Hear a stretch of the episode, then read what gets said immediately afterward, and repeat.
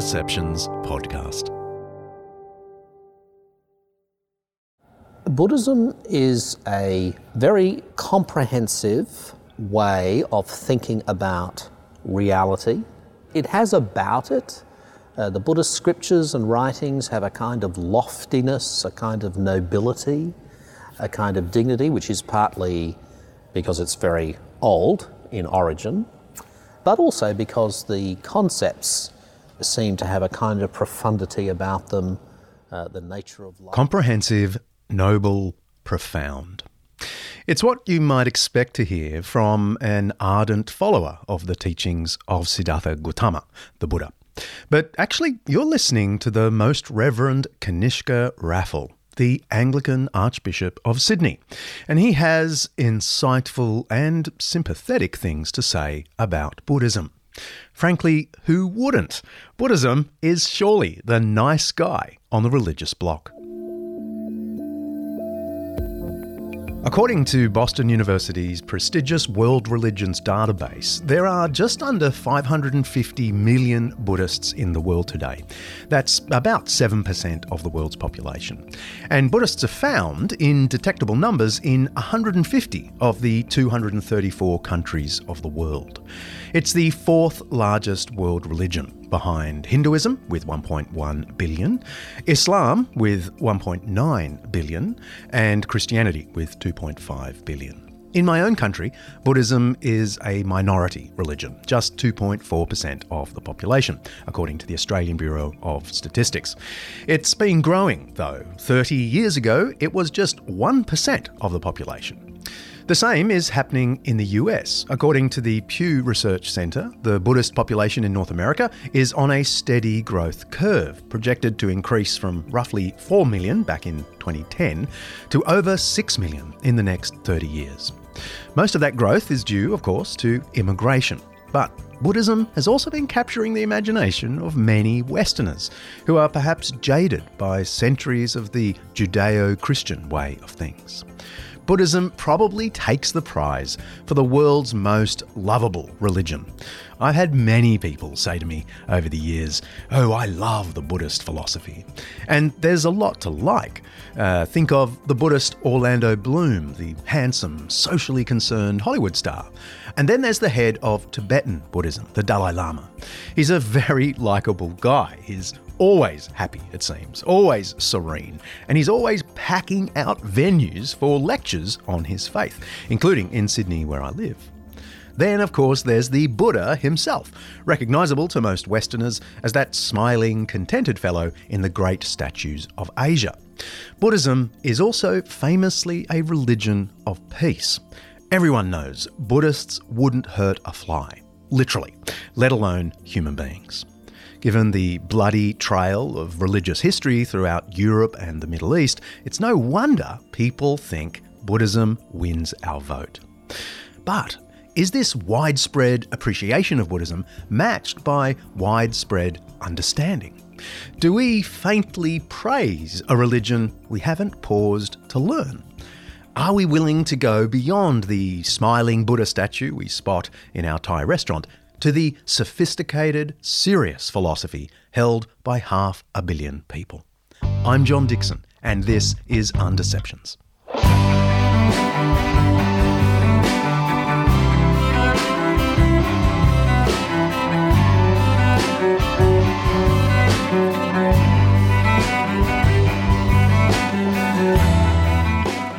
Undeceptions is brought to you by Zondervan Academic's new book, 15 New Testament Words of Life, by Nijay Gupta.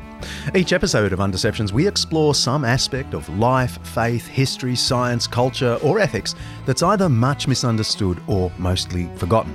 With the help of people who know what they're talking about, we're trying to undeceive ourselves and let the truth out. And if the hour of undeceiving isn't enough, join the Undeceptions Plus community for just $5 Aussie a month. You'll get extended interviews with my guests, bonus episodes, and tons of other extras. Undeceptions.com/plus.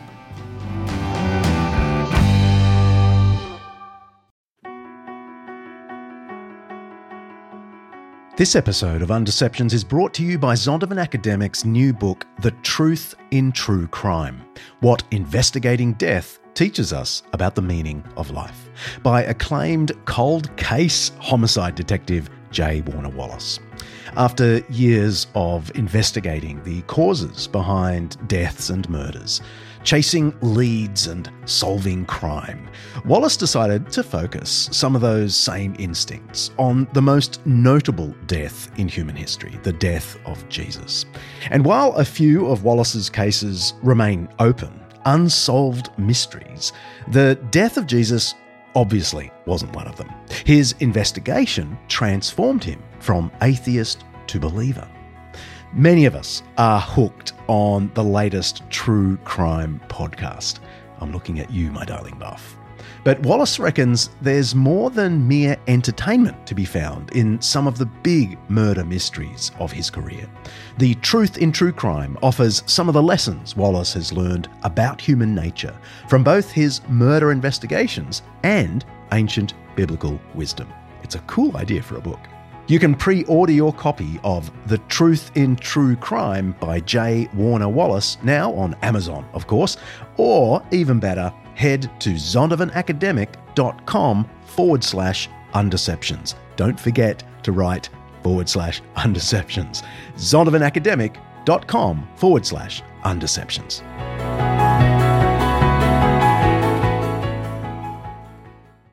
I could put it over my jumper, in fact. Okay, and I'll glance down here every now and then. I am still listening to what you're saying. But sure, that's all right. I'm just writing this to make sure. I'm a preacher. I'm used to people not listening. So, firstly, Kanishka, what... I'm meeting with the Most Reverend Kanishka Raffel in St Andrew's Cathedral, which is the official church of the Archbishop of Sydney. It's a pretty impressive sandstone and stained glass Gothic edifice. It soars above the town hall square in the heart of Sydney. Kanishka Raffel is the 13th Archbishop of Sydney, and as such, he's one of the most influential Anglicans worldwide. But Kanishka grew up in a Buddhist home. Well, my family background is Sri Lankan, and my mother's family and my mother were Buddhist. My father's family were descended from the Europeans in Sri Lanka, and so his family background was Christian, and his parents were very committed Christians. But my mother took charge of religious instruction of me and my two sisters, and so we were raised as Buddhists. I was born in England. We came to Australia in the 1970s, so I practiced Buddhism in a Western context, which especially meant at home. So my earliest religious memories actually are of saying the kind of Buddhist chants that people would say every day, taking refuge in the Buddha, taking refuge in the teaching, taking refuge in the Sangha, the priesthood, and the 5 daily precepts: not to kill, not to steal, not to lie, not to engage in sexual misconduct, hard to do when you're 5 years old, not to take intoxicating substances. And so that pansal, daily prayers, was a part of my childhood routine. And what about instruction? Were you taught the precepts of the faith, the Four Noble Truths? Were you actually instructed in these, and how? Yeah, that's a very perceptive question, because I wasn't growing up as a child or a teenager in a Buddhist culture, and I didn't easily have access. The first Buddhist temple opened in Sydney, I believe it was the first, in 1975 in Stanmore, and so we began to go there as a family. And by that time, as I was getting a little bit older, I could listen to the monk as he would give a little sermon when we went. But we didn't go regularly. It's not necessarily something that you would do in the way that Christians might think of going to church on a weekly basis. Buddhists don't necessarily think of doing that on a weekly kind of basis. So in fact, I had very little instruction. I always identified as a Buddhist and called myself as a Buddhist. But it wasn't until I got to university that I kind of decided on my own that I would undertake study in Buddhism, and grabbed a whole variety of books and pamphlets and visited the temple to pick up things. And in a sense, started to tutor myself in the religion that I had always confessed. I didn't go to scripture at school because I was a Buddhist, but I'd had actually little instruction until I kind of did that in a self-motivated kind of way. Like Kanishka, the founder of Buddhism was raised in a household with a different religion from the one he ended up preaching to the world. Siddhartha Gautama was an Indian prince, traditionally believed to have lived from 566 to 486 BCE. There's a little bit of scholarly debate about the dates, but no one doubts he really existed. We're not talking about a mythical figure. He was raised as a Hindu. Hey, sorry to interrupt myself, but I'll even interrupt myself when it's important. I should probably explain why I just said BCE instead of BC. My preference in both academic and popular stuff is to use the traditional Western dating convention of BC, before Christ, and AD, Anno Domini, the year of our Lord. This convention is still widely accepted in secular ancient history and classics journals, so I'm good with it. But in this context, I feel I should only use BC and AD when talking about Christian history and belief.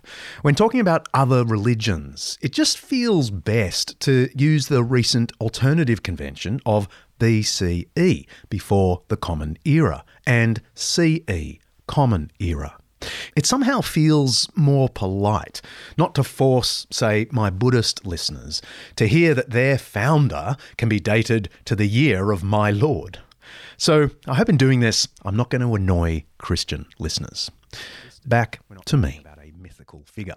He was raised as a Hindu and a member of the warrior king caste of Indian society. Historical records about his life of the kind demanded by Western historians aren't easy to find. We don't have biographies or passing mentions in secular sources from the period.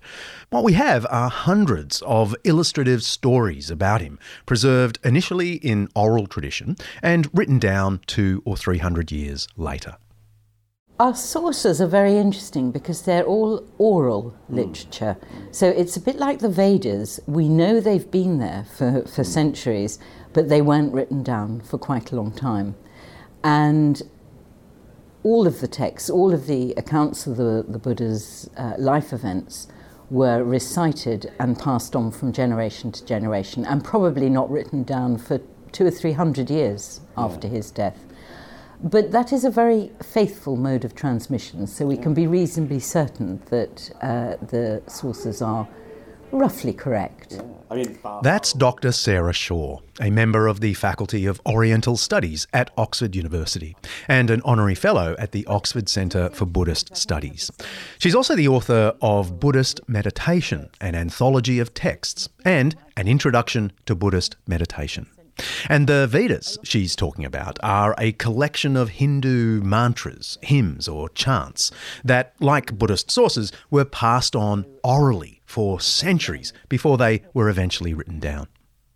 Okay, so from those sources, what can we say with some degree of confidence is a plausible outline of his life? I mean, he's a prince. Am I right in calling him Siddhartha Gautama, or is there a better way to pronounce it? You could call him, Siddhartha Gautama is fine. I think he's what's called a Raja, which is actually a sort of prince. It's a kind of probably a bit more like a dukedom. Yeah. It's a small state where you're kind of the sole leader, or rather his father was. We know that from the text that he was born, and a lot of myths have accreted clearly around the birth, saying how wondrous it was. But it seems he was considered to be a very exceptional child. But there was a risk that he might become an ascetic and a Buddha, a teacher who could show the way to others. The other choice that was suggested to him at birth by seers was that he would become this pan-Indic ideal of a universal monarch. Now, clearly, his dad wanted the monarch option, so tried to shield him from any of the harsh things in life. And again, we have mythic accretions here, but he was clearly kept within the palace and had very sumptuous surroundings and a very wonderful lifestyle. And it appears he marries, and certainly many of the texts say that, though the very earliest texts are rather economical about that. He clearly did have a spouse, a validated spouse, and apparently a son. Hmm. Up to his late 20s, we're talking? Yeah, but accounts vary, okay. But he would be quite young. Hmm. Yes, late 20s would be fine. There are other accounts, but yes. And then he sees what are called the four deva, or the messages from the gods, which, of course, are things we all see every day, which is illness, sickness, old age, and death. So someone accidentally let him out of the palace? Is that... He goes for a ride with his charioteer, and some people say it was all on the same day, some people say it was on 4 different days. Mm. He sees a sick man, an old man, a dead man, a corpse, but also a mendicant. The 4th one is a mendicant, a wandering ascetic. And he realises that that is the answer for him if he's going to be able to deal with these 3 unpalatable. So he's emotionally shocked. He is disturbed. Utterly shocked, because he's never seen anything like this before. And I think we can see something which is genuinely mythic in a much larger sense. It's a bit like parents who try to protect, we all try and protect our children from seeing things that are too unpleasant. But all children remember the moment when they do first encounter, say, a dead body or somebody really sick.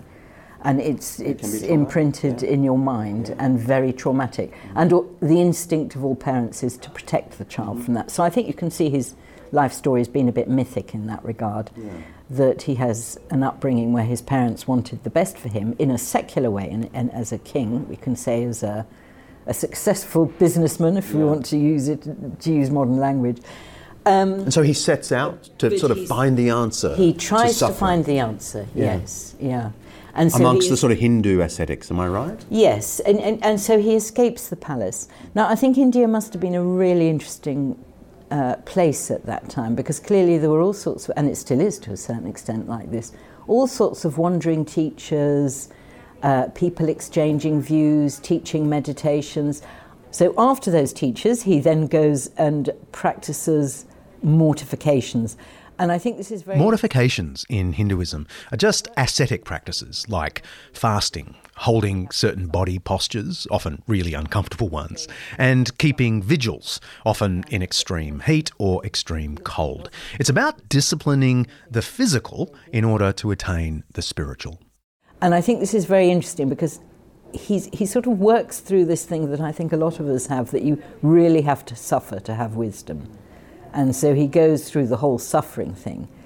But curiously enough, he feels it doesn't give him wisdom. And I think this is a great insight here, that this self-inflicted suffering is not actually going to give any wisdom. And at that point, he is so ill that accounts go back to his father that he's near death. And he really hasn't got anywhere. Siddhartha had set out to discover for himself the secret of serenity in a world of pain, and he'd failed. A lifetime of luxury and 6 long years of denial had convinced him that neither extreme provided the answer he was looking for. The key to the removal of suffering, Siddhartha thought, must lie somewhere else. He committed himself to pondering this dilemma night and day until he found a solution. But he remembers that as a child, the first time he'd been left alone at a ploughing festival, so it's a very happy, earthy event, he'd been put under a tree, and he'd be about 7 or 8. And he started just watching the breath and spontaneously entered an ecstatic and very unificatory experience called jhana, which just freed the mind from the searching for things all the time, and he came to peace and felt some great peacefulness. And then this is a passage which you often see sort of randomly quoted, but people don't really explore much. He said, "Why have I been so frightened of happiness?" And I think that's a very interesting question, because I think people are frightened of happiness. Why am I so frightened of the happiness that is free from sense desire? And it's like, why have I been pushing it away with deliberately looking for suffering? What if that state, and it's called the first jhana, could be the way to full awakening and wisdom? Why don't I try eating properly, leading a normal life in terms of my lifestyle, and then try and practice this state again? And that was his turning point. Siddhartha's struggle towards comprehending the best path through a painful life continued and culminated one evening in May. One night, while sitting under an old tree, known now as the Bodhi tree, the wise tree, the answer came to him in an instant of pure insight. This was the moment of enlightenment for Siddhartha Gautama. From that time on, he'd been known to his disciples as the Buddha, which just means enlightened one. He spent the night exploring this state of joy that he'd known earlier, and he realised that it freed him from all the worry about things and the stresses and the anxiety, and it also freed him from something one could call I-making, this latching on to events and clinging on to them and making them me or mine. Mm. It's like he could watch all events that had occurred in his life and in many past lives, and a lot of people like to take that metaphorically. I take it quite literally. I don't see how a law of karma can operate without many lives. But apparently he looked into all these lives and he could just step back and watch with what is called equanimity. And then he saw that these processes of making I all the time were going on in all the other beings around him. And he just let go. He was free. And he said, apparently at the time, a joyous utterance, the house builder has gone. He'd stopped building houses. And he realised he was just free of this attachment. So this is called his enlightenment. Yep.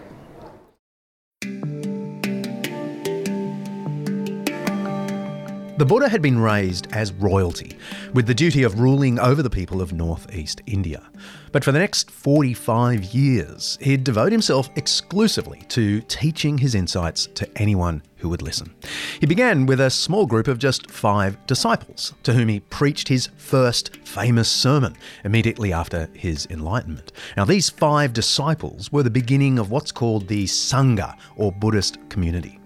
The Buddha won many more converts to his way of enlightenment over the coming decades, until his death at the age of 80. And his followers, both monks and nuns, did likewise. They also preached throughout China, south to Sri Lanka and Indonesia, then up through Iran and into what is now Pakistan and Afghanistan.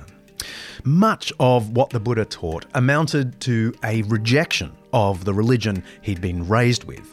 Unlike Hinduism, he taught that men and women were to reject both the paths of delight and asceticism in favour of his middle path. This wasn't a happy balance between the two extremes, a little bit of pleasure and a little bit of pain, but the dismissal of both paths altogether. The Buddha also rejected the Hindu caste system, the role of the Brahmins as religious guides, and any idea of merging with God. He regarded teachings about God and the soul as pure guesswork and completely irrelevant to the path of wisdom. Now, he didn't come out and say, "Friends, there is no God in the universe." So he probably wasn't a convinced atheist. He simply dismissed questions like that outright. In his view, these were ignorant, foolish matters. He was, if you like, a practical atheist, if not a theoretical one. He even rejected the idea that there is a you to think about in the first place. You might want to pause here and let this thought occupy your mind for a little bit. A key doctrine of Buddhism is anatman, not self. The belief that you, as well as John Dickson, do not ultimately exist. Without going into too much detail, the Buddha's doctrine of the 5 aggregates of attachment and another doctrine known as the conditioned arising both say there is no thinker, there are just thoughts. There is no smeller, there are just acts of smelling. There is no listener, there are just acts of listening. In short, there is no you at all. And this becomes really important in the Buddhist system. So let it just sit there in your mind, the thought that there is no you, just the things that aggregate to convince you there is a you. So much for what the Buddha rejected. What he proposed in its place can be summarized in 4 basic beliefs and 8 disciplined habits. This makes memorizing the whole Buddhist system pretty easy, which of course isn't the same as actually understanding it. The 4 beliefs are known as the 4 Noble Truths, and they're all about experiencing tranquility in a world of suffering. The first Noble Truth is easy to understand. It involves simply acknowledging the existence and nature of suffering. Idang dukkang arya satchanti me bhikkhave pubbe ananusutte sutame. The noble truth of suffering, dukkha, is this. Birth is suffering. Aging is suffering. Sickness is suffering. Death is suffering. Association with the unpleasant is suffering. Dissociation from the pleasant is suffering. Not to receive what one desires is suffering. In brief, the 5 aggregates subject to grasping are suffering. Dukkha is means things not being really quite as you want them. It becomes dus in Greek, the bad. And it's things that aren't quite perfect. And I think if you say to anybody, well, nothing's perfect, everybody knows what you mean. And this is really this inherent property of events, is that they have some imperfection about them. Yeah. And so even moments of bliss and happiness and joy can be... They are impermanent. They won't last. They're not permanent self. I can't make them mine. Yeah. It's like a very basic thing we all know and we all fight against. So that is the first noble truth of dukkha. And the first discourse is very interesting. This is the one the Buddha teaches to 5 ascetics he'd been practicing. This is the setting in motion. The setting in motion of the wheel of the teaching, the Dhamma. He said the only thing you can do about things not being quite perfect is just understand that. For Kanishka, the first noble truth was a compelling insight into the human problem. The nature of life is suffering. Initially, that sounds kind of pessimistic, but as you delve into that concept more deeply, there are resonances with experience. You say, well, yes, there's... sickness and death, but there's also the impermanence of everything. What I want, I can't have. When I have it, I can't hold on to it. These kinds of ideas resonate, and so there is a sense of keen observation about the nature of life, and especially the first noble truth, the nature of life as suffering. Which leads us to the second noble truth, the origin of suffering. Idang dukkha sammudayo arya satchanti me bhikkhave pubbe ananusutte. Now this, monks, is the noble truth of the origin of suffering. It is this craving which leads to renewed existence, accompanied by delight and lust, seeking delight here and there, that is, craving for sensual pleasures, craving for existence, craving for extermination. The second one is the tanha, the thirst or the craving that causes, it's the origin of this tension and this sense of things not being perfect. That is because we want things. We want things to be in a certain way and we need to want them. It's an inherent part of our experience that there will be a wanting of some kind. And the verb for this one is that this wanting is to be abandoned. Not rejected, but just let go of. Yeah. Yeah. This is desire or craving. You often find it in the English text. Yes, anyway. Yes, yeah. Tanha. It's thirst, really. It's just thirst. We want this is the origin of our... And it makes sense. I mean, it's perfectly logical. If I long for something that I don't get, and I feel pain because I didn't get it, well, the thing that's caused the pain is not the object, but my thirst for the object. Yes. Is that basically what he's saying in the second novel? That is, and it's something that inheres in all our experience. It's a kind of, it's just how things are. We couldn't function without it, and obviously I need to get thirsty to drink, But it is something that's right at the root of any kind of consciousness and experience in a body, and is this wish. The logic is hard to argue with. The origin of the pain experienced by the beggar isn't simply the result of the circumstances of poverty, but the beggar's thirst, craving for a better life. Or perhaps more relevantly, the angst so many wealthy Westerners feel is related not so much to life experiences, but to our craving for more, and thus we're disappointed, frustrated. Once you acknowledge the existence of suffering, the first noble truth, and then understand its origin in our desires, the second noble truth, we can turn very naturally to the removal of suffering. And that's the third noble truth, the realization that peace in the midst of suffering comes by eliminating this thirst. If you eradicate your craving for pleasure, existence, and even non-existence, suffering evaporates. Idang dukkha nirodho arya sacchanti me bhikkave pubbe ananusute. The noble truth of the cessation of suffering is this. It is the complete cessation of that very thirst, giving it up, renouncing it, emancipating oneself from it, detaching oneself from it. Dukkha is to be understood. Craving, or the second noble truth, is to be abandoned. So we abandon that. And the third noble truth is to be realized. And this is when that craving stops. And of course, like all traditions, or philosophical traditions and religious traditions, how do you describe the goal? We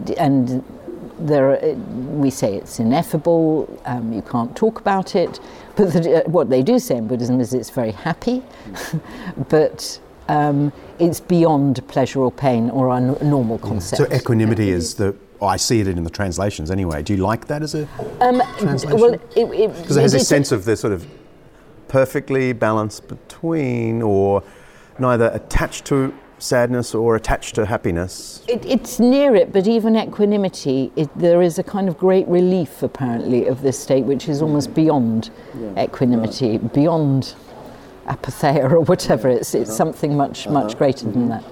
But anyway, it's just very nice, I think. And it's, and what I think is useful to know that in Buddhism, if you have any moment of a skillful consciousness, of an awake or mindful consciousness, you are experiencing the factors that will be eventually present and contribute to that state. So any moment can be a glimpse, and that's why people do have moments where, they save a child from going under a car or something, and the world just changes. And these, according to Buddhism, are moments when there is selflessness. There is no sense of self. You just do it. Yeah. Were you any good at extinguishing desire? I thought I was pretty good. So I wasn't a very good Buddhist. And you rarely meet a person who will describe themselves as a good Buddhist. It's a lofty ideal. It's a very lofty ideal. And if you meet a person who's committed to the Eightfold Path, who's committed to cultivating wisdom and compassion, think, wow, well, what better human ideals than to cultivate wisdom and repudiate ignorance, than to cultivate compassion and repudiate greed and hatred. I was probably satisfied with a lower standard than I should have been, but certainly at that time at university, when I was dedicating myself to the study of this, and I began to practice meditation more consistently than I ever had. I definitely thought I was on the path. I was taking steps. There's lots more to Buddhism than just the Four Noble Truths, and we'll get to the fourth noble truth in just a bit. But it's probably worth pausing here for a moment just to clear up a common misconception. Buddhists don't believe in reincarnation. the Buddhist doctrine of rebirth is slightly different from the Hindu doctrine of reincarnation. Am I right? I mean, I have read a text, Buddhist text, in the Tripitaka that is titled, at least in the English, Rebirth is not reincarnation. And there's this whole argument that it's not a soul passing to a new body, to a new body. There is a difference. I mean, I think we have other analogies. I've always liked the billiard ball one, where the momentum of one ball knocks the next one, and so you have a flow of something continuing. Or the candle flame, yes. It's a flare, like a flame lighting another. So there is continuity. There is an inheritor of deeds. If you do something, you will.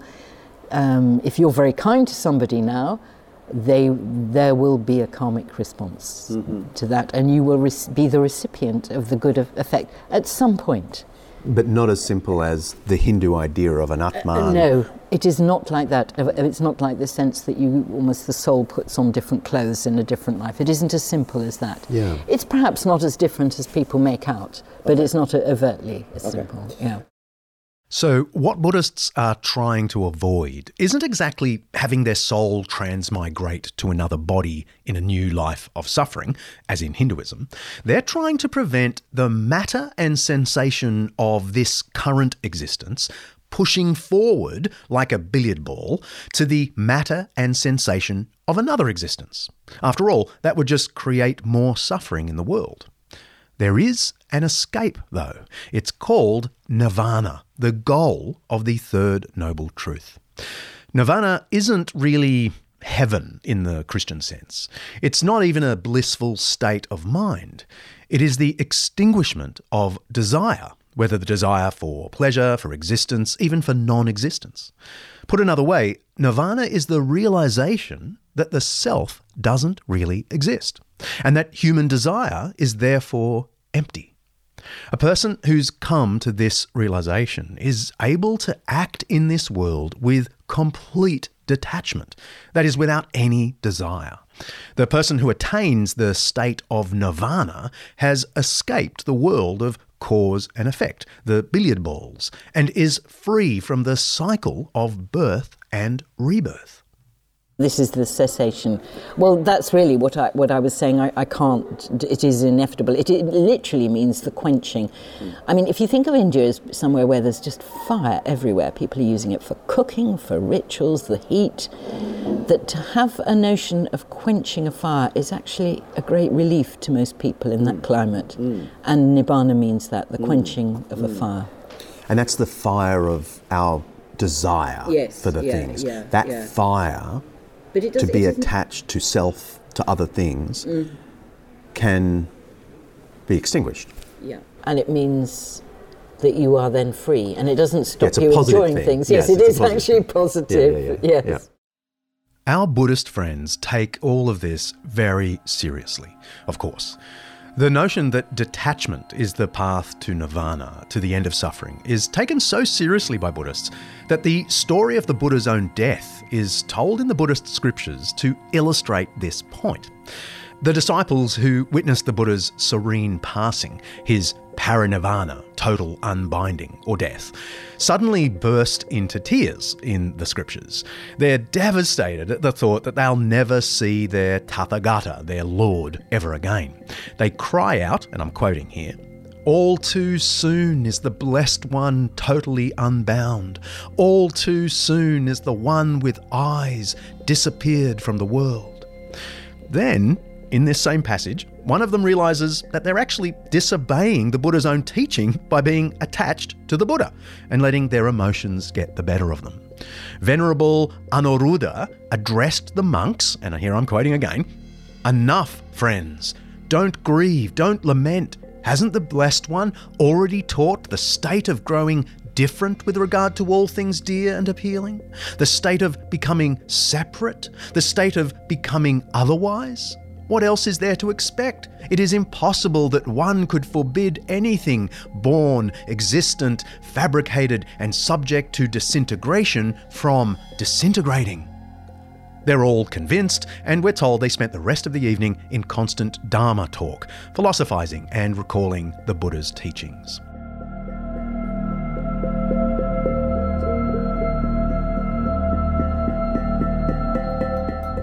All of which raises the question, how do you attain this state of serenity, especially in the face of suffering? What path exactly should we follow to extinguish desire and attain nirvana? That is the fourth noble truth. I said a moment ago that almost everything the Buddha taught can be understood as the exposition of four basic beliefs, the Four Noble Truths, and eight basic habits, the Eightfold Path. But it turns out that the Fourth Noble Truth is itself the teaching about the eight basic habits. In the Buddha's own words, the noble truth of the path leading to the cessation of suffering is this. It is the Noble Eightfold Path and nothing else. Namely, right understanding, right aim, right speech, right action, right livelihood, right effort, right mindfulness, and right concentration. These eight basic habits are known collectively as the Eightfold Path, which in turn are usually divided into three different categories: the category of wisdom, ethical conduct, and mental discipline. I asked Sarah to explain them in a rapid-fire round. Under the category of wisdom, I think there's a tripartite understanding of the Eightfold Path. So there's right understanding and right aim. Can you distinguish those? Yes, I'd say right view, because I like the first one's definitely to do with seeing. It's to do with clearing your glasses. You know, it's seeing the world without clinging to a notion of a permanent self that, right, this is going to happen to me, my view is this, but likewise not clinging to an absence of self. So it is clear seeing, and it's like washing the car windscreen. It's so that you can see ahead clear. So I like right view. Aim, right aim? Right intention is an intention that is not coloured by hatred or desire or ignorance. Okay. So friendliness. If somebody's genuinely friendly, they don't have to have an ulterior motive. It is right intention. Sincerity sort of thing. Is it sort of close to sincerity? It's like an authentic thing. Under ethics, there's right speech, right action, right livelihood. Absolutely. What do these mean? Well, that's very interesting. When I teach ethics to students here, we always have a quiz about ethics, because they say, well, they're not interested in ethics at all. And I say, okay, would you take a magazine that was left on a train carriage seat? If you ask people about very small things, we have quite serious ethical problems all the time. Do you take something that's been left? Do you barge your way into the front of a queue? You hope not. These are all ethical questions. So these three are actually very important in our lives, though I think I once gave a talk. I thought it'd be interesting to explore goodness, and it was at the Buddhist Society in London, and they always have loads of people, but the audience was so much lower, because who's interested in goodness? You know, the goodness does not interest people now, but there is a sense in Buddhism that if you behave ethically, you will actually become more mindful and alert and be happier. So but these three are, you know, speaking in accordance with the Buddhist principles, acting, and livelihood? Does that just means there's careers you can have and you can't have? I think right speech is interesting, because it's a speech which does not divide, which causes harm. Right livelihood is anything that does not cause harm to other beings, in terms of, like, if you're not an arms dealer or a drug dealer. And right action is action which is in accordance with what is a good thing to do, the Dhamma, they call it, the moral principle. Within this, the concrete expression of right speech, right action, and right livelihood are the so-called five precepts, the Pankasila. These are the Buddhist equivalent of the famous 10 commandments. They are to abstain from taking life, to refrain from stealing, to avoid sexual immorality, to refrain from lying, and to abstain from all intoxicants, alcohol and drugs. Following the five Pankasila is a necessary precondition for engaging in any of the more rigorous aspects of the Eightfold Path, such as those belonging to the category of mental discipline, mindfulness and concentration. As Sarah says, these are not the same thing. It's very interesting. We've slightly conflated the two in the West, and you have mindful moments on various television programs, and they tend to be things that arouse stillness or concentration, because we've slightly conflated the two. Maybe we need to. But mindfulness is that alertness which is aware of the world around, both inside and out. People sometimes say it's non-judgmental, which I think is true, but it is ethical. It will turn away from what is not good for the mind. So it won't make judgments, but it will actually discern and appreciate things. So we can look around the room now, or appreciate where we are and the moment. And you can do that mindfulness sort of all the time. All the time. Yeah. It can be there all the time, not as a heavy effort, but just a gentle turning of attention to external objects. And am I right that he described it as noticing the coming and the going of all things? It's an awareness directed outwards and in, and both in and out. Mm. Most of the time we can get locked in looking only out or looking only in, but it is that gentle awareness that is aware of both. But particularly being mindful of the impermanence of things. So mindful of a sensation I just had, but not attaching to it. You don't have to sort of stress the impermanence, it's just noticing it. Mm. And I think just noticing that there are different things going on and enjoying them, That's and so concentration? Concentration is much more like, in chemistry, a concentrate. It's something coming together, unifying. So that is a moment of real stillness. When it's right concentration, it will be when the mind really comes to rest. Mm-hmm. And is this the Buddhist in-out breathing meditation? Yes, and you might do a breathing meditation, and that would allow your mind to come to rest on the breath in a certain way. And that would arouse concentration with mindfulness, with alertness, because you'd be aware of the breath going in and out, but you're also cultivating great peace at the same time. Mm-hmm. So the two do tend to go together. These are the basics, the Four Noble Truths and the Eightfold Path. But as with any religion, I suppose, things can quickly get more complicated. After the Buddha's death, many groups living in various monasteries began to disagree over various points of belief and practice. And two main schools of Buddhism eventually emerged out of these ancient Buddhist debates. The Theravada tradition, or school of the elders, is often described as classical Buddhism. It emphasises the historical man Gautama and tends to shun mystical speculation. It's now found mainly in Sri Lanka, Myanmar, Laos, Cambodia, and Thailand. Then there's the Mahayana tradition, the Great Vehicle.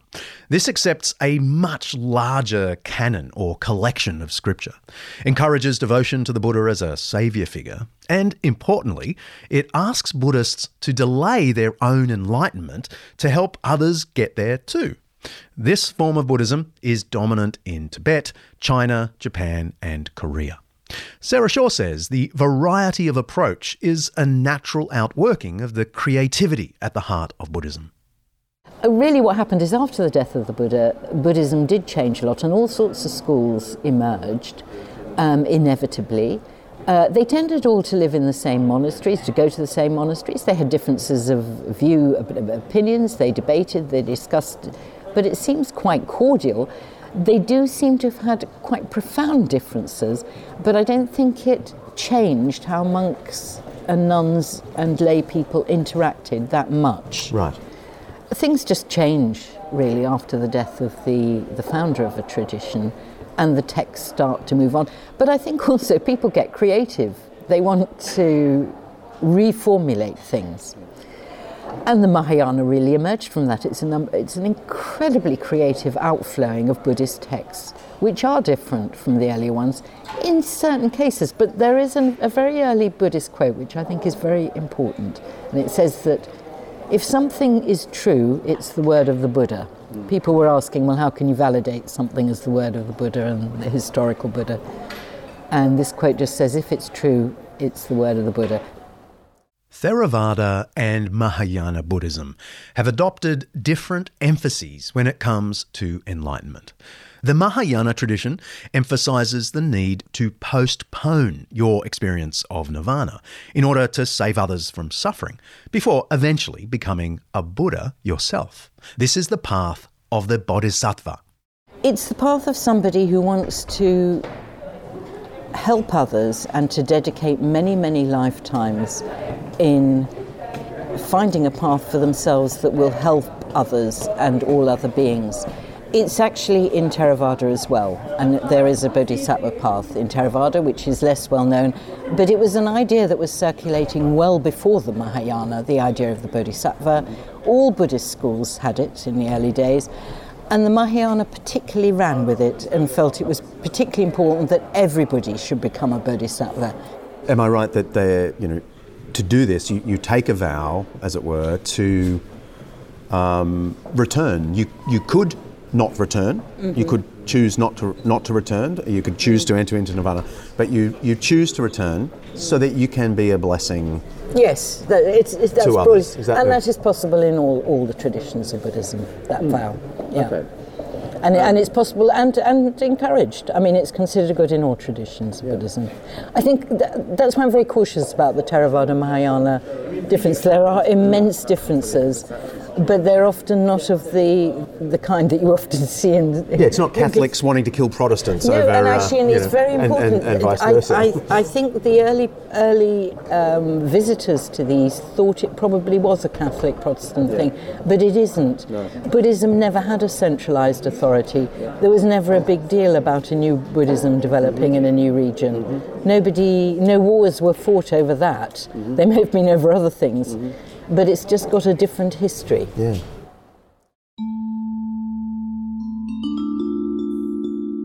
All forms of Buddhism have a shared core of belief and practice. They all follow the way of the Buddha. So how does that way compare to the way of Christ? And what happens when a young, university-educated Buddhist finds himself confronted for the first time with the gospel of Jesus? What is recognizable? What is objectionable? Stay with us.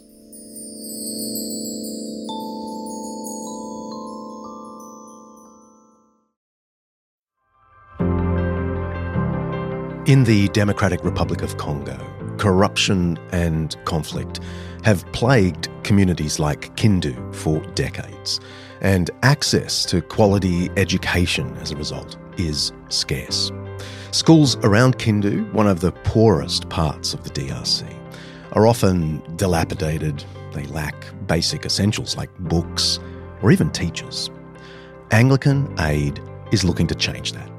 By making a tax-deductible donation to Anglican Aid, you can play a crucial role in providing the tools and resources necessary to transform children's lives.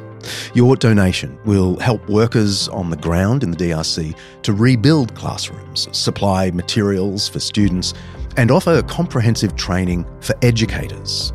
Already, there's been incredible progress. 5 schools have been renovated, with over 600 students enrolled and thriving. But there's still plenty to do. Please visit anglicanaid.org.au/undeceptions to lend your support to an organisation Buff and I have long trusted. Help empower children to do what we frankly take for granted, chase their dreams and build a brighter future for themselves and their communities. Go to anglicanaid.org.au/undeceptions. Thank you.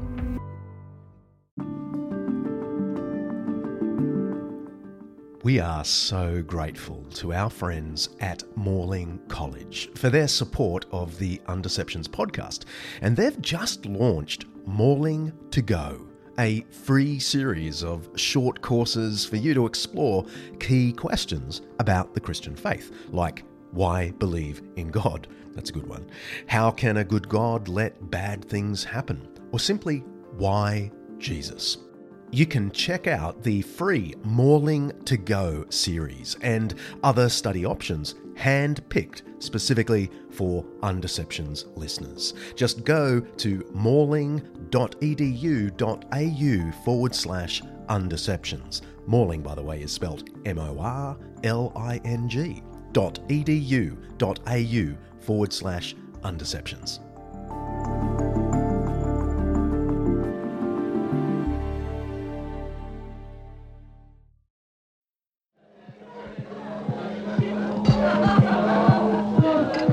There is no such thing as a casual Buddhist.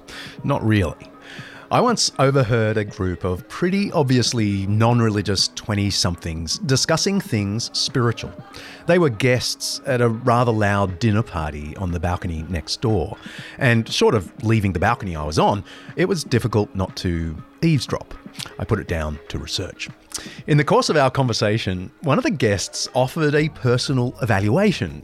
He contrasted Western religion with Eastern religion. He said something like, "Western religion is too full of commandments for me. I prefer the Buddhist system. It doesn't have any of those onerous rules."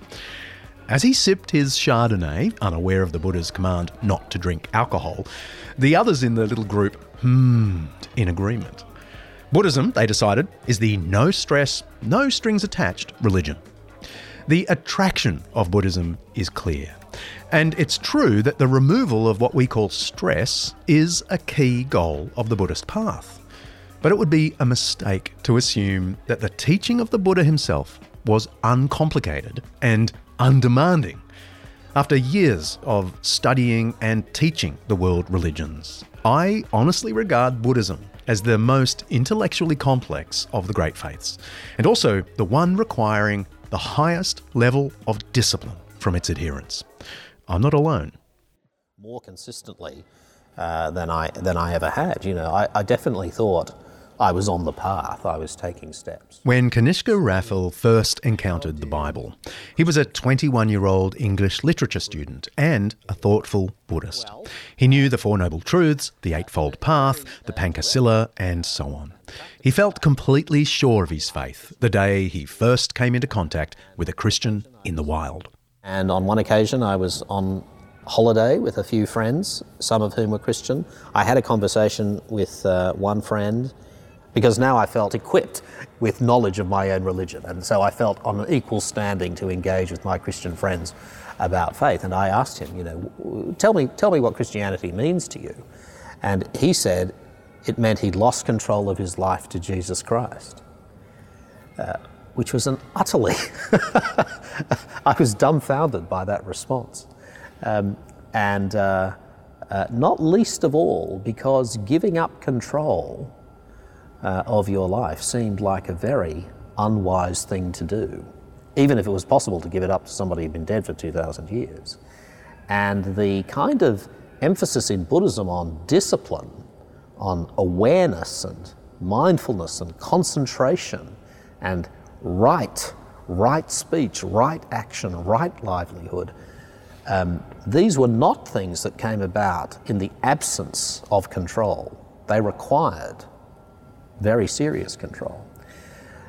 So his remark struck me in a very lasting kind of way. Do you mean negatively or positively?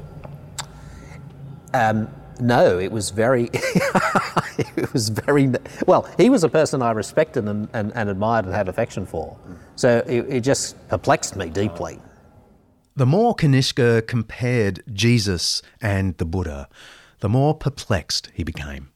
It was the personhood of Jesus which was most striking. The Buddhist teaching circulated in an oral form probably for 4 centuries after the death of the Buddha.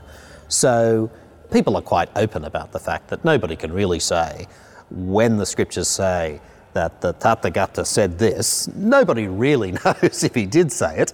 And in some sense, people would say, well, if there's wisdom here, then you'll be able to use it or not. Even the Buddha, well, the Buddha is reported to have said, you know, you don't have to follow my teaching. You have to find your own path, but I'm pointing a way. And if it's useful, then you use it. Kanishka is alluding to a famous parable the Buddha once told about a man and a raft.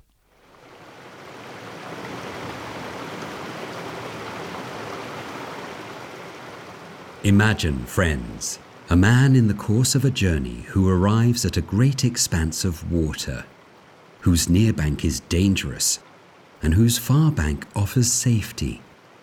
But there is no ferryboat or bridge to take him across the water. So he thinks, what if I collected grass, twigs, branches and leaves and bound them together as a raft? Supported by the raft and by paddling with my hands and feet, I should then be able to reach the far bank. He does this and succeeds in getting across. On arriving at the far bank, it might occur to him, this raft has been very helpful indeed. What if I were to hoist it on my head or shoulders, then proceed on my journey? Now, what do you think? By carrying it with him, would that man be doing what should be done with a raft? No, sir, replied his audience. So, what should he do with the raft? Having arrived at the far bank, he might think, yes, this raft has been very useful. But now I should just haul it onto dry land or leave it floating in the water and then continue on my journey. In this way, the man would be doing what should be done with that raft. The Buddha was saying that his teaching and he himself were the means, not the end. The Dharma helped you across the river of pain and suffering, but once you're on the other side, you don't need to stay devoted to him or his words. The contrast with Jesus was palpable. Kanishka found in the Gospels a disturbing figure, one who was simultaneously earthy and who claimed things about himself that were outrageous, really. The Buddhist scriptures, in citing the Buddha or conveying his teaching, do so in a very abstract kind of way. You have no sense of historical context or the personality of the Buddha, which of course is in complete contrast to the Gospels, because the Gospels are full of the vitality of a living person. You may not think that Jesus is the Son of God, but you cannot escape the cut and thrust of his engagement with his opponents, the way he speaks to the outcast and the lonely and the downtrodden, the way he engages with his disciples as he tries to get them to understand things.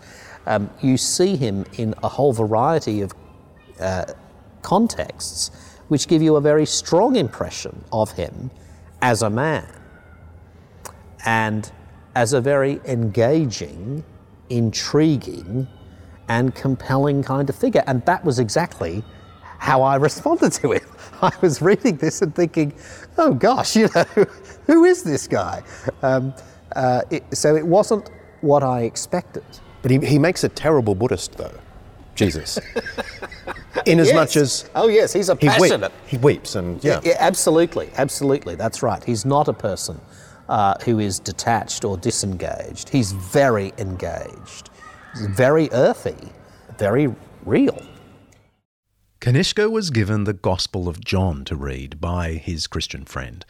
And as he immersed himself in its words, this Jesus began to emerge as a dynamic and intriguing figure. I wasn't thinking about his teaching so much, actually. Reading the Buddhist scriptures, you're meditating on these truths and trying to perceive and understand and assimilate truth. But as I was reading the Gospels, I was just engaged with this figure. But then he said some pretty unusual things. So, for example, I noticed that many times as John tells the story, Jesus will say something and then the crowds or the religious leaders or his disciples, they'll have different kinds of responses to what he says. And John, in writing the gospel, will say, Jesus will do something, and then he'll say, at this the people were divided. So I noticed that. That began to kind of niggle me. Jesus divides people where do you sit? What's your response to him? People have a range of responses. What's your response? I found myself asking this question. It was as though the gospel was questioning me. And I didn't really know how to answer that question because I was a Buddhist. And I hadn't counted on having to deal with Jesus. But then I read the gospel several times over. And in John chapter 6, Jesus says, "No one can come to me unless the Father who sent me draws them to me, and I will raise them up on the last day." And of that statement, the thing that caught my attention most of all was the last day. Because I believed in the cycle of death and suffering and rebirth and samsara. What last day? And then there was this provocative statement of Jesus, "No one can come to me unless the Father draws them to me." And I was literally staring at the words in the gospel, saying, well, how do you draw people to yourself? And then it began to dawn on me that maybe it was like this. Maybe it was what was happening right there and then to me. And in God's great kindness, that's actually, I became convinced of that God was using the words of Jesus. That verse refers to the words of Jesus, and God was using the words of Jesus to draw me to him.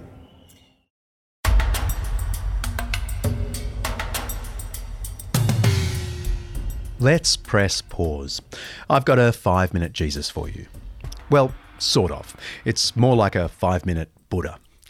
With apologies to my devout Christian listeners, let me unpack what's wrong with Jesus from the perspective of Buddhism. I'm not trying to be clever, I just think that this is maybe the best way for a Christian like myself to highlight the differences between Christianity and Buddhism in a way that honours Buddhism and gives Buddhism the spotlight. Buddhism, of course, has several disagreements with Hinduism, as I mentioned earlier. The most notable are over things like the existence of the soul, of the self, and the reality and worship of Brahman, or God. The differences between Buddhism and Christianity are just as real. Siddhartha Gautama would have shared Hinduism's criticism of the idea of a future bodily resurrection in a new, glorified creation. The resurrection of the body was central to Jesus' teaching and, of course, to his own story. But this is to be too attached to the material world. The material world in Buddhism is impermanent. To hope for ongoing physical existence is to trap yourself in a delusion. The other thing is Jesus' insistence that humanity's deepest need was what he called the forgiveness of sins would have struck the Buddha as a kind of ignorance, born of at least two illusions. First, that there is a self who sins in the first place, and second, that there is a creator who forgives. Buddhism is not about guilt and mercy. It's about ignorance and enlightenment. Another problem Buddhism has with Christianity concerns the frequent Christian emphasis on grace, the notion that we bring no merit to God, that his salvation is pure gift, a gift of his love for the undeserving. In the Buddha's way of thinking, though, this could be a cop-out. If the problem is our ignorance and ill discipline, then surely the solution is knowledge and discipline. Here's how the Buddha himself put it in the Dhammapada, one of the most beloved portions of the Buddhist scriptures. "By oneself is wrong done. By oneself is one defiled. By oneself wrong is not done. By oneself surely one is cleansed. One cannot purify another. Purity and impurity are in oneself alone." Another obvious problem with Jesus, from the Buddhist perspective, is his passion. One of the striking things about the Gospels is that Jesus is deeply moved by loads of things. He weeps at the death of a friend, John 11. He's outraged at the hypocrisies of the temple officials, going so far as to overturn the money-changing tables, John chapter 2. And he experiences fear and anguish at his own impending death, Luke 22. From the Buddhist perspective, all such emotional reactions to circumstances are at odds with the ideal taught by Siddhartha Gautama, that one has to stand detached from all transitory sensations. I mean no disrespect to the Christian saviour, but the Jesus of the Gospels is not a very good Buddhist. You can press play now.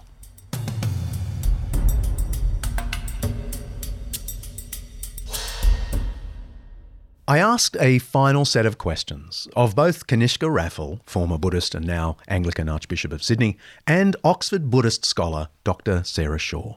First, Kanishka. What does he see as the big question Buddhism tries to answer, and how does that compare to the question Christianity claims to answer? I think Buddhism is supremely concerned with what is reality. Buddhism is the search for the truth about reality. It's got a specific answer to that. The specific answer is that reality is impermanence. So all life is suffering because everything is impermanent. And a very important but highly confronting aspect of that impermanence, is us. We are impermanent. In other words, Buddhism ultimately says the thing that you think is most real, namely yourself, is not real. Impermanence is not just about the fact that we can't hold on to happiness and joy, let alone things, but we can't hold on to ourselves or even our sense of self. This is the most controversial and the most distinctive doctrine of Buddhism, that there is no self, that we are a complex aggregate of formations. I mean, difficult to translate these words, but matter, sensation, perception, will, and consciousness, these five elements endlessly combining and recombining so that I, self, me, is an illusion. So it's deeply confronting because it really says the very thing that you think is real, your sense of you, is not.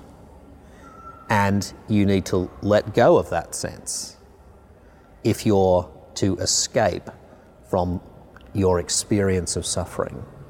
And Christianity. So the question that Christianity is trying to answer is, am I loved? I live in a world of sin and sorrow. Is there love? Is there love in this world? Because I experience lots of things which suggest not, although I experience other things which suggest that there is. What's really real? In a surprising and unexpected kind of way, it does approach the same question, but perhaps from a different standpoint. Kanishka says the Buddhism he encountered was a compassionate religion, but that sometimes the detached intellectual kindness is a world away from what he found in the passion of Christian love. I think the difference with Christian love is that Christian love requires engagement with others for their benefit at your cost. I mean, that is the principle of Christian love, modelled on Jesus, self-sacrifice for the good of others in an unself-interested way. And of course, it is modelled on Jesus because he, being God, enters into all the suffering of the world, which he could have avoided, and which he comes into not in order to live in a palace, but to die on a cross, to give himself for others, to lay down his life, though he is the author of life. So Jesus becomes a model of self-giving care for others, which Christians rapidly take up at the beginning of sort of Christian history. The most ordinary Christian becomes a person who is shaped by their experience of God's compassion towards them in Jesus to offer themselves at the service of others, however humble those others may be, however finite and limited their help is. That is the instinct of Christianity. I wanted to give Sarah Shaw the last word. I put her on the spot and asked her what she thought was the most compelling thing about Buddhism. Off the top of my head, interdependence. The most exciting Buddhist idea I think I've ever encountered, and I don't know why it just popped into my mind then, is that of the jeweled net. And a physicist told me once that it was the only way he could really, working in advanced physics, who is a Buddhist, the only way he could understand things like quantum physics is this idea of the jeweled net, that everything in the universe is contained in this vast net, and that everything influences everything else, and that in the tiny is the large, and in the large is the tiny.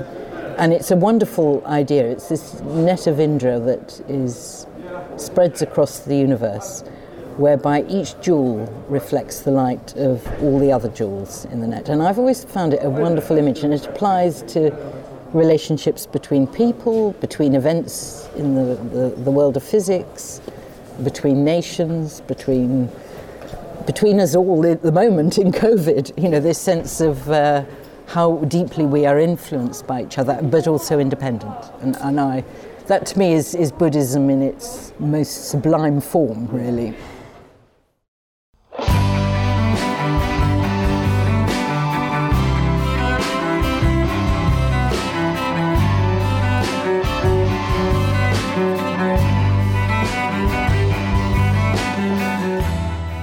If you're not a subscriber to Undeceptions Plus yet, now is the time. We've got a bunch of extras from this season that we're releasing exclusively to our Undeceptions Plus subscribers. Extras like the full amazing conversion story of Professor Rosalind Pickard, our guest from the Emotional Intelligence episode. Then there's John Walton's answer to why Jesus and Peter mention Noah and the flood, if the flood story itself isn't really historical. And from this episode, plenty of bits and pieces that didn't quite make it into the final cut. And the lovely producer Kaley continues to make fun of me by releasing outtakes from our recording sessions. There's plenty more coming up too. And you can get all this for as little as $5 Aussie a month. Just head to undeceptions.com/plus to join. And if you really like us but don't feel the need for these extras, could I ask you to consider just donating? We do need your support. This is a very costly show and we want to make it better. So head to undeceptions.com and click the large donate button. I really appreciate it. Hey, and don't forget, we're giving away 20 copies of my new book, A Doubter's Guide to World Religions, to the first 20 new subscribers to the Undeceptions e-newsletter. Just head to undeceptions.com, scroll down to the bottom of the page, and put your details in where it says subscribe. Next episode, we're talking about the science you've never heard of, the science many people think never existed. I'm talking about the science of the Dark Ages.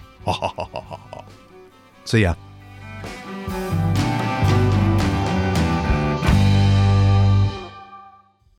Undeceptions is hosted by me, John Dickson, produced by Kaley Payne and directed by the equanimous Mark Hadley.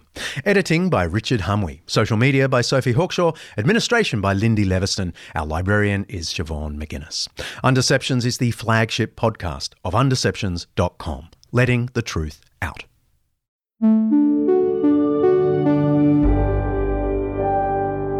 An Undeceptions podcast.